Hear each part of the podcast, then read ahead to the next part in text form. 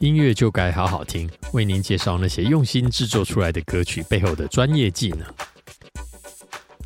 嗨，大家好，好久不见，这里是音乐就该好好听。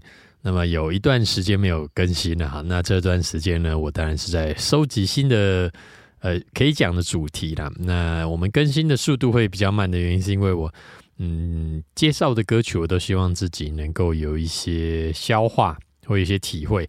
那如果是我们的忠实听众，都可以就会知道，我之前讲的很多集数都是呃自己有切身的经验哈。比方说我们在嗯讲那些制作的过程啊，或者是呃写歌的过程，或者是我跟这些歌手其实是真的有实际交手过。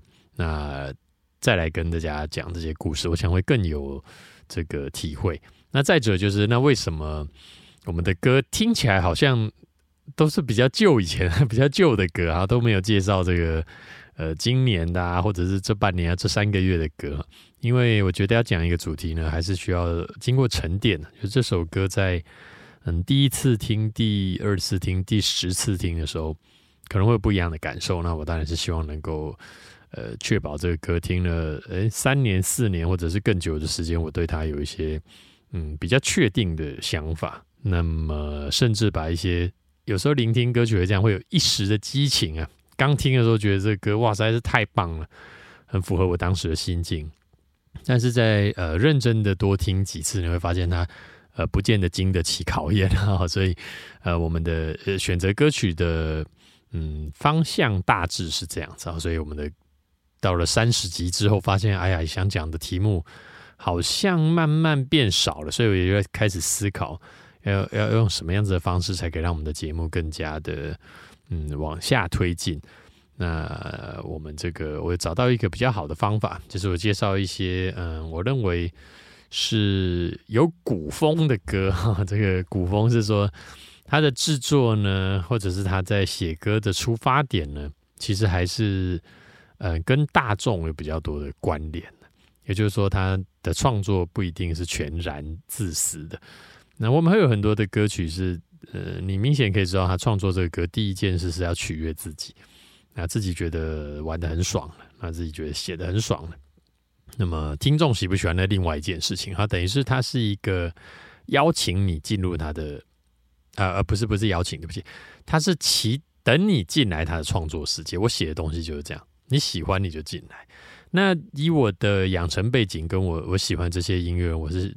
嗯，我们是千金千辛万苦，想尽各种办法，想要邀请别人进来我们歌曲的世界，所以我们的歌词必须要嗯做很多呃各种不同层面的打抛打磨，然后希望能够让每一个呃不同背景的人都能够了解我们在说什么。那包含这个旋律，也是这个嗯能够让。贩夫走卒 啊，或者是让各种音乐品味的人、各种喜好的人都听到这个歌的，也都能够进入这个音乐的世界。那这里头就会有比较多是，嗯，音乐制作的技术，还是我们这个节目里面是一直一个跟一直以来跟大家分享的重点。好，那么我们今天要跟大家讲的是，呃，由陈奕迅演唱的《孤勇者》。那《孤勇者》这首歌呢？就非常红了哈，这个不要说我们这节目都讲一些不红的歌，还是老歌哈。这歌，这歌在二零二一年十一月八号以单曲的形式发布之后呢，经过一整年的延烧，在二零二二年可以说是红遍的大街小巷啊。纵使在台湾，我走在路上啊，都会听到店家在播。那前几天经过一个广场，有小朋友在表演。嗯，那才艺，那就打鼓嘛。打鼓的歌也是《孤勇者》。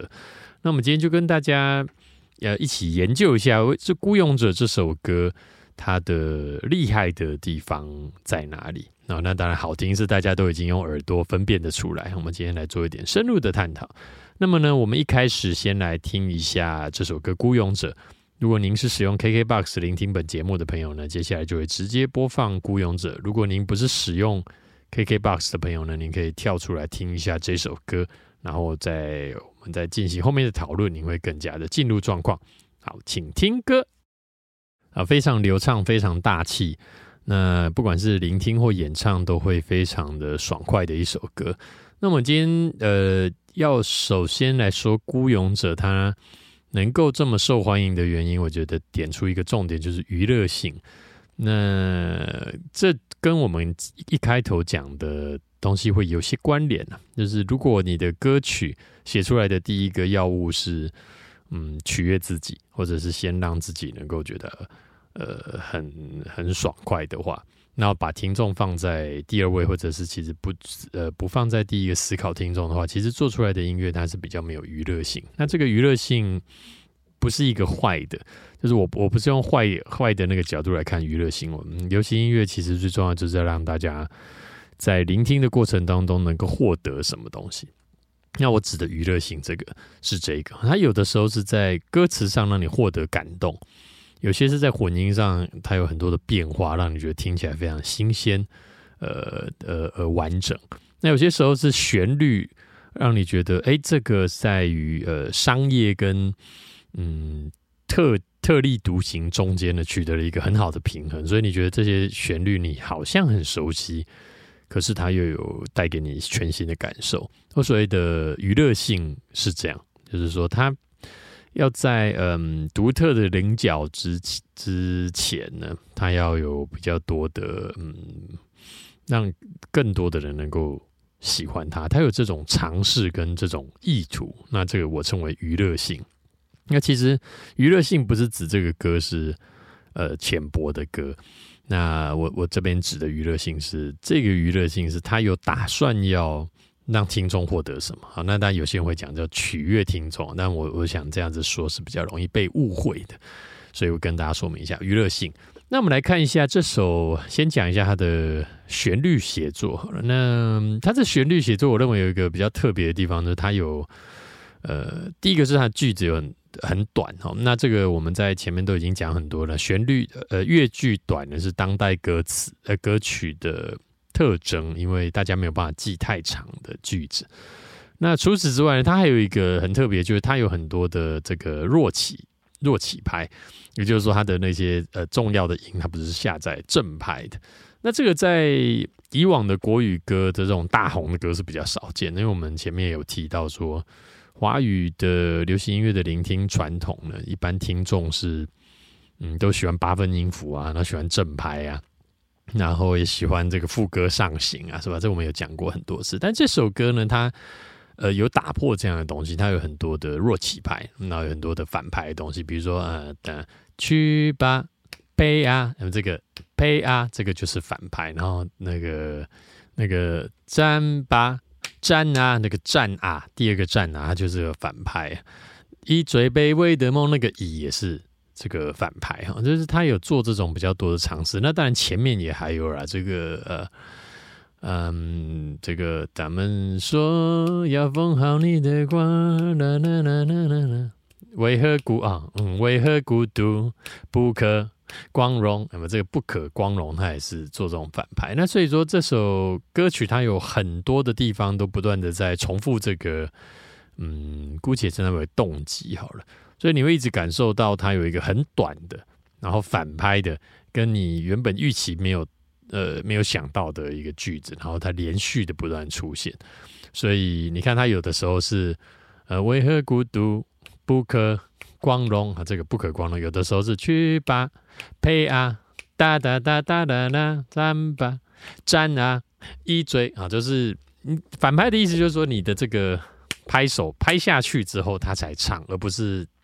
拍的同时唱的是反拍，所以你会觉得这首歌它会有很多的，就像有一种跳跃感，就是跟传统的这种嗯华语歌曲的写作或这种抒情歌写作好像会不太一样。好，那那这个是它的特征了。那它当然在每个段落，其实这首歌的段落算是多的，但它在每个段落会有不一样的嗯切入啦。比如说在一开歌的时候就是正拍进了。都对不对？它就是都是正拍，然后他们说这也是正拍，然后到了这个为何孤独不可光荣啊，这边就是反派，然后在爱你孤身走暗巷这边就是先行了啦哈。就是爱你是在第四排，然后孤身走暗巷这是在呃第一排。那有些时候我们会说，呃，歌曲你必须要，嗯，就是呃，在写的时候会有人说，你这个要带着歌唱啊，就是领着歌来唱，或者是呃，要让唱的人能够领着这个旋律，然后在写歌的时候会有人在讲，那意思其实也不复杂，就是你在第一拍之前，你就要有一些先行音，所以。一二三，爱你孤身，这个孤是第一排，所以那个爱你就是先行音，那就会让让人家觉得你的，嗯，这个写写歌是呃连源不断，而且是一直往前走的。好，那说穿了其实不复杂，就是在嗯呃第一排之前你就要先写音，而不是呃一二三四一哒啦哩哩啦啦啦都会有这个样子的旋律，那就会觉得它是被和弦带着走。而不是领着和弦走，其实也就是他在和弦下了之后，他才开始唱歌了。那刚开始写歌的人比较容易犯这个，呃，不算错误了，就是有这样子的写歌习性，因为他先听到和弦的色彩，他才决定接下来要唱什么音。那先行，你要先行在和弦之前呢，你就是要对这个和弦跟这个音乐，你已经有很好的掌握，你会比较好做到哈。所以他这个爱你孤这边是正拍，爱你孤身走暗巷，那这边就是先行啊，哒哒哒哒哒，爱你哒哒哒哒哒，不肯哭一场，这边都是先行，好，那爱你不能，然后去吧，一二三，去吗？呸啊，这个去妈的妈是在第一拍，那配啊，这是我们刚讲的是反拍嘛，哈，所以他也算是有先行，也就是说，他在这个嗯。弱弱起跟这个呃正拍跟先行音之间，他这边这个段落会做一些呃，就每一段会有一点点不一样，或者他在写歌的时候的一些嗯用心哈。然后你会看到一直听到啊，so me so me so me so la me so so me so me so me so me，一直听到 so me so me so me 哈，那。因为你如果一直听、一直使用同样的音呢，你的拍子就要有一些变化。比如说，它这个歌路就叫做哒哒哒，so mi so mi so mi so mi so so mi so so mi so，啊，就会前半段会比较呆板，那后半段我拍子有变化，你会觉得好像稍微活泼一点。那它的变化当然是比我的例句要更好，对不对？它是那 so mi so mi。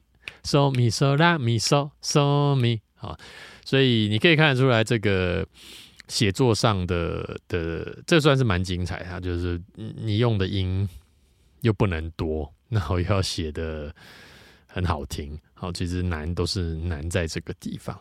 所以呃，我觉得这首歌的旋律写作是嗯精彩在它的拍子哈，然后音域其实不宽。那所以你听。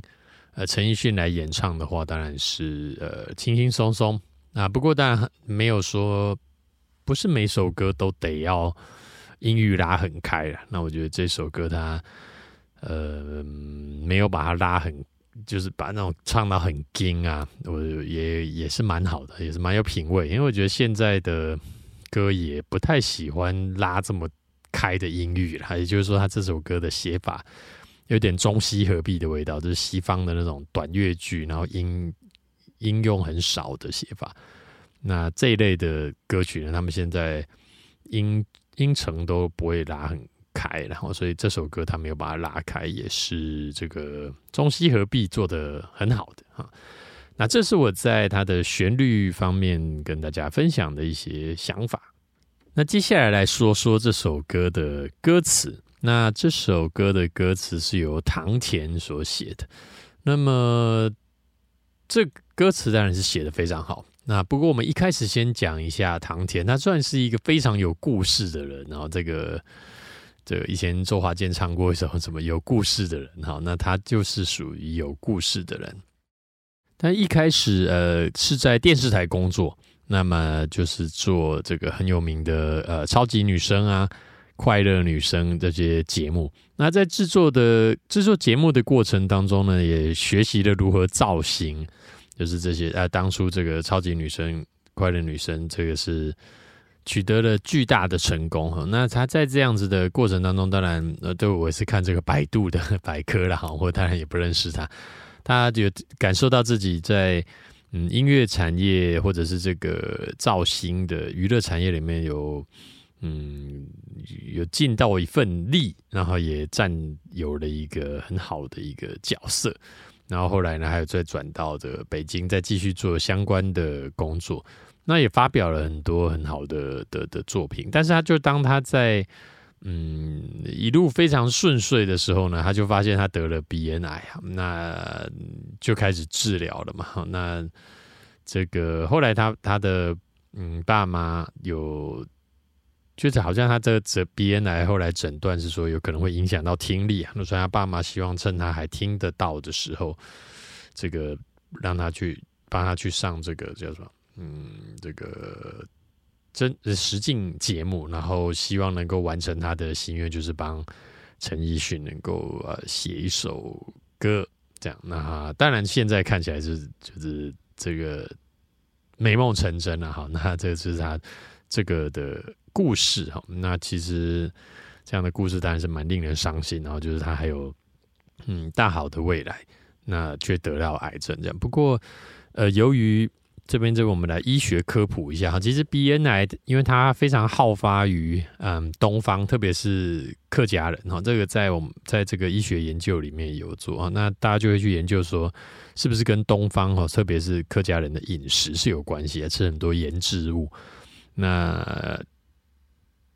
这个研究出来是是是有一些关联哈，那么不过大家也有说，医学上面有说，就是如果你真的得要得一个癌症的话，那其实呃鼻咽癌是相形之下还比较好控制。然后因为我自己的父亲也是得鼻咽癌，所以我也对这个有一点点粗浅的嗯认识，就是说因鼻咽癌在呃东方，特别是在这个。呃，华人的世界是好发的，但是华人在控制鼻咽癌上面也是非常的有成效的哈，甚至这个老外也要来跟我们取经哈，所以那目前看起来唐田应应该是呃状况是控制控制好了，所以他就持续在进行他最喜欢的歌词写作的工作。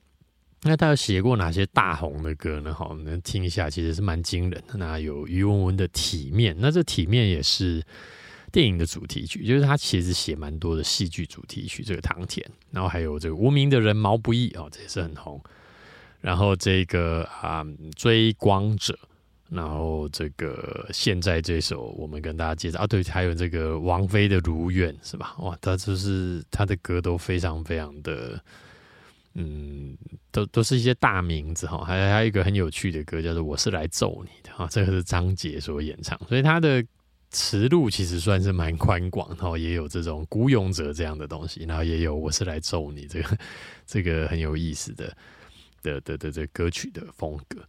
好，那我们来看一下呃孤勇者他的歌词的写作。首先我们来看一下呃这里头呢有一个呃算是一个禁。嗯，禁忌吗？就现在在当代不算这个禁忌了，就是断句。嗯，断句上有很多可以讨论的地方哈。比如说他一开歌，这个都是勇敢的，这个都啊啊，通常呢我们会说这个是叫做断句，断的没有那么巧妙，因为呃都是勇敢的，这个都是应该是连在一起的，但是他呃他把第一个这个都呃第一个音下了都。那就这样是断掉，那边都是勇敢的，也就是说这个乐句它应该是一、一二三四或一、一二一二这样的断句模式。我举例一下，什么是一、一二三四？那比方说你唱，呃，你歌词填的是看春夏秋冬，这就是一、一二三四，也就是看它是一个独立的字词。那春夏秋冬是连在一起的嘛？哈。那这个就是一配四，那现在是都是勇敢的，那所以你就会觉得都是被切断的，然后所以都不必隐藏也是一样，都不必隐藏。那在以往大家可能会觉得这个比较没那么适切，不过我也在我也重复在提到，在这个时代其实是没有什么禁忌的，这样是可以，而且大家都听得懂，那听得懂也都喜欢这样就好了。然后这个。我们只把这一个规则跟大家做分享。然后呢，呃，这里头还有一个是虚字。那通常我们不会希望在把呃重要的音或重音里头下虚字。虚字的意思是什么？比如说了、呢、啊、妈这种就是虚字。所以他在副歌区吧啊，这个区啊、配吗啊、沾吗、沾啊，然后这个它的重呃正牌音啊，区吧就是这个妈、区妈、呸啊、好呸妈这个。其实都会，嗯，比较没那么妥善哈，因为我们通常都是希望正拍或高音是下的是实在的字，所以实在的字的意思是说，如果我们这边写的是比如说去闯，好去闯，那就是一个实在的字，那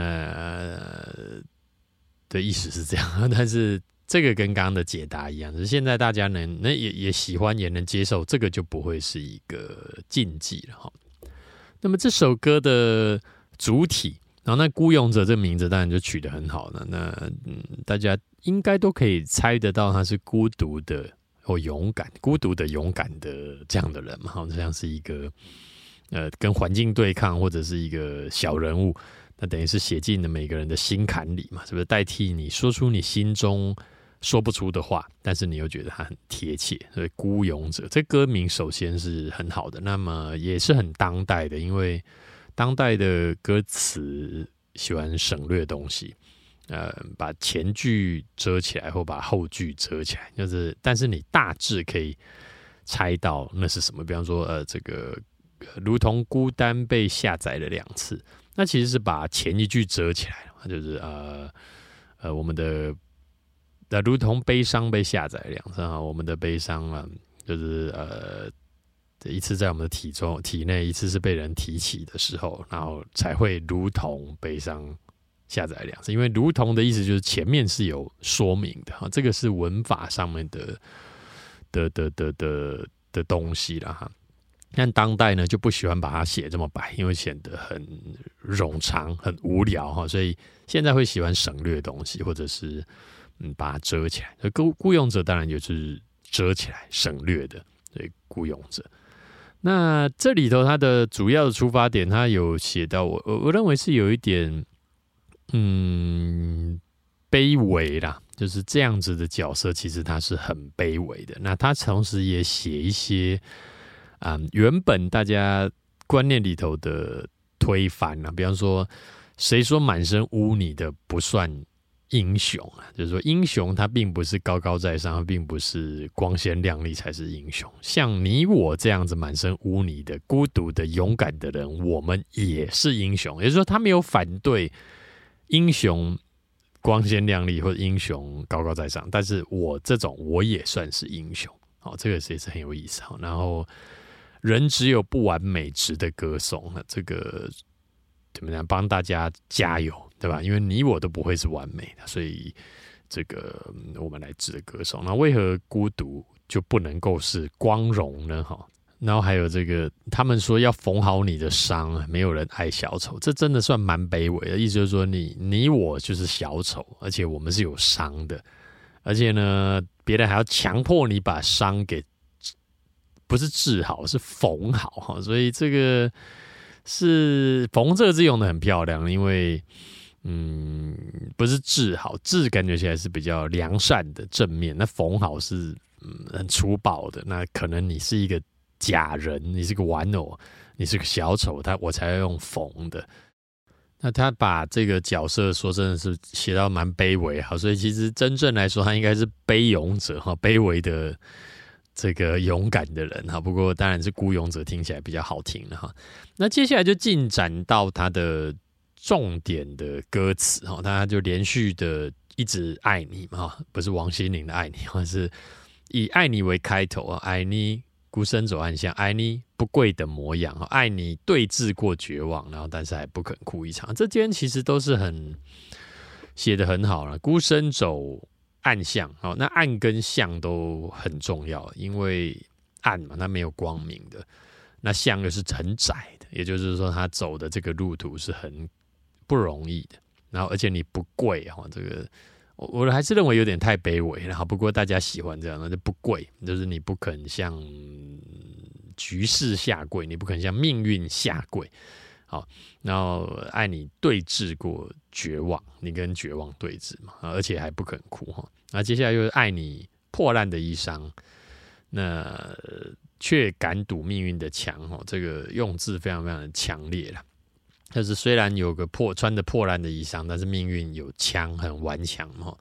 那这个命运，大家会会使用的符号呢，都蛮呃硬的哈。这个我们再举另外一个姚若龙所写的信乐团《海阔天空》，它里头的这个要把命运的锁打破，要把呃要把命运的锁用执着打破哈。所以跟这个有点像，就是赌命运的枪。那姚若龙写的是用执着把命运的锁打破。那不知道为什么大家的命运都是非常的这个非常的坚硬，非常的困难哈。所以赌命运的枪，甚至是比这个把命运的锁打破更强烈。那是枪，你打了会死人哈。然后还爱你跟我那么像，所以嗯。你我都是一样的，缺口都是一样。他不能够把，只是我写我很卑微是没有用的，是你也很卑微，而且我跟你一样，所以演唱起来会觉得格外的吸引人呢。好，然后这里有去吧，战马配马，这褴褛的披风啊，战吧战啊，以最卑微的梦啊，真的是很卑微哈。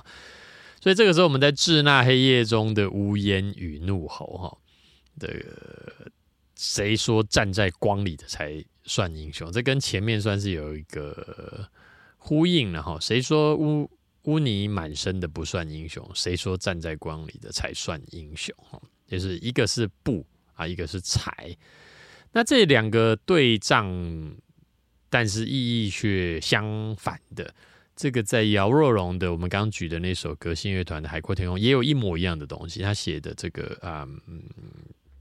冷漠的人，谢谢你们曾经看清我，让我不低头，更精彩的活。这个是嗯第一次的副歌的结尾。那他在第三次的时候，他就翻转，他讲的是最懂我的人，谢谢一路默默的陪我，让我拥有好故事可以说。那这个跟孤勇者的这个手法其实也是一样的，就是他把同样的一个概念，然后翻转另外一个意思，再重新使用。那这个在。嗯，就是你要说它这个是什么对仗，或者是是呃排比，但它是属于呃不同段落的。这个我们在写歌词的时候也蛮常使用到，就是你歌词不一定要写这么多不同的概念，因为那嗯也不一定会对歌曲有帮助，因为在听众的理解上可能会过度复杂。如果这从头到尾的歌词都没有一些相类似的结构的话，那。嗯，其实是没有那么具有娱乐性，后面要讲出娱乐性哈。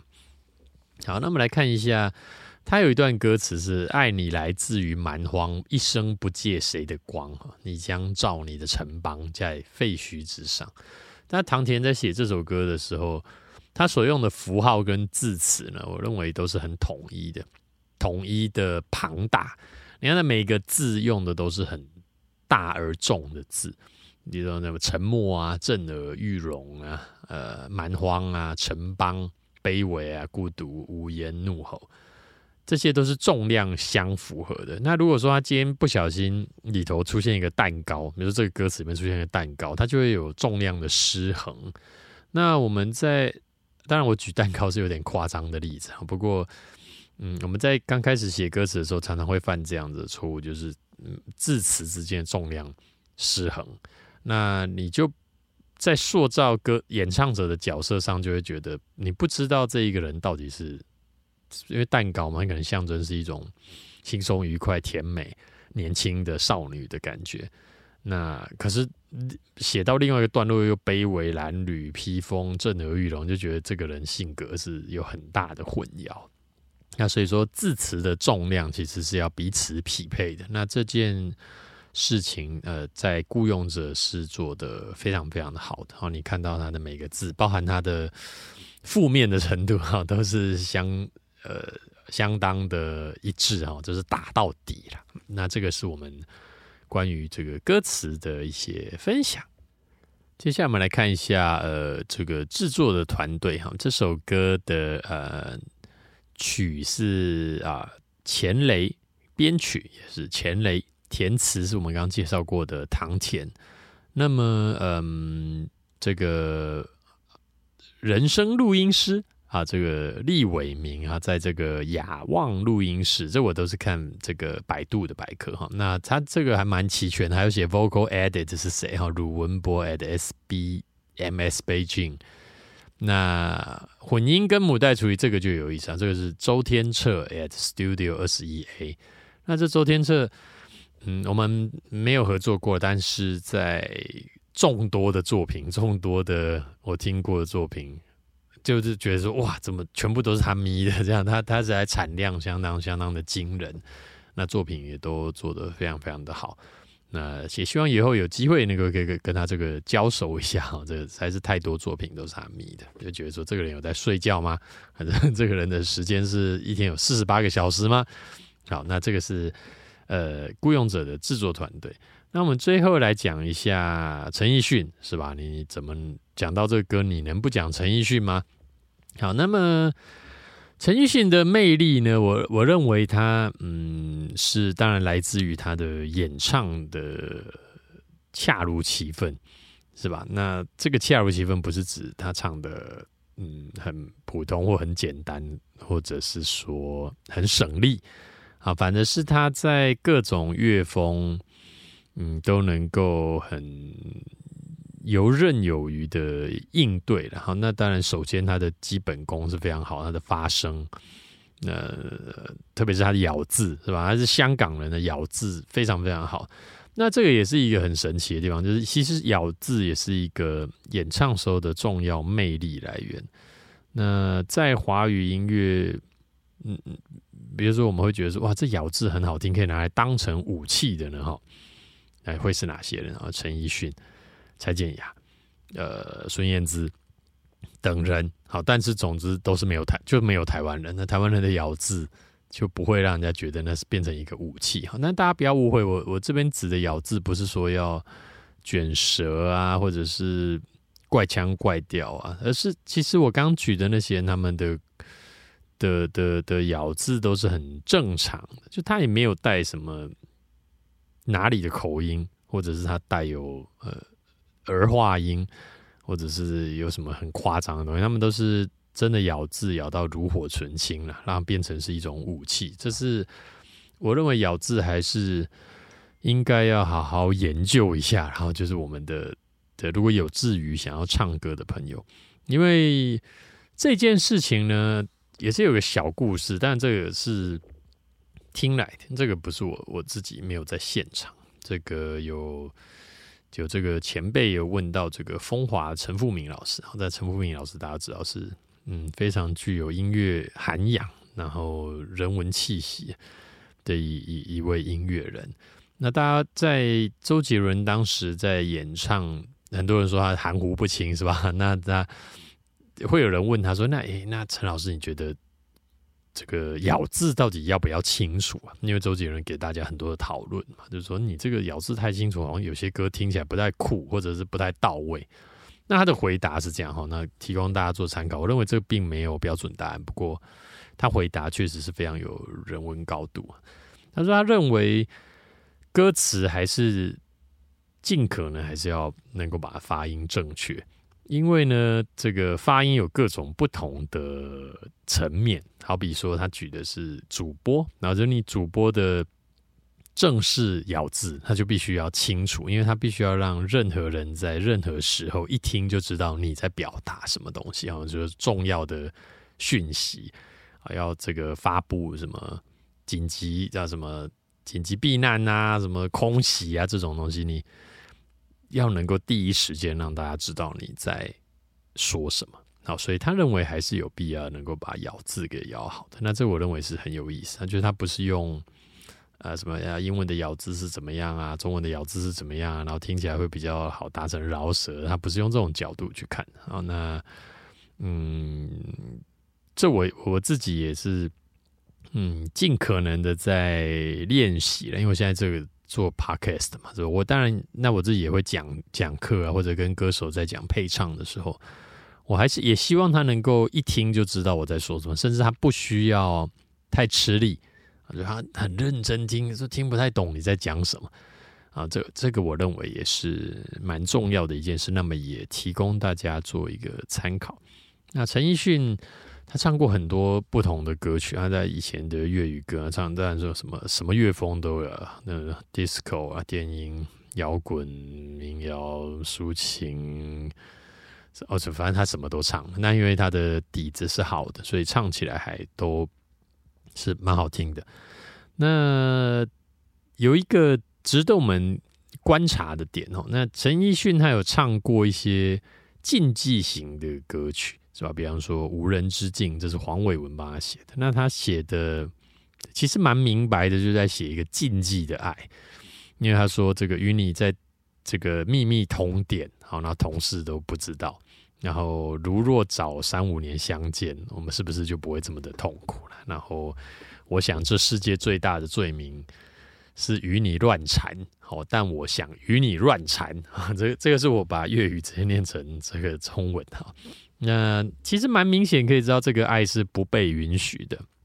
那有意思的地方是在于，为什么陈奕迅可以唱这个歌？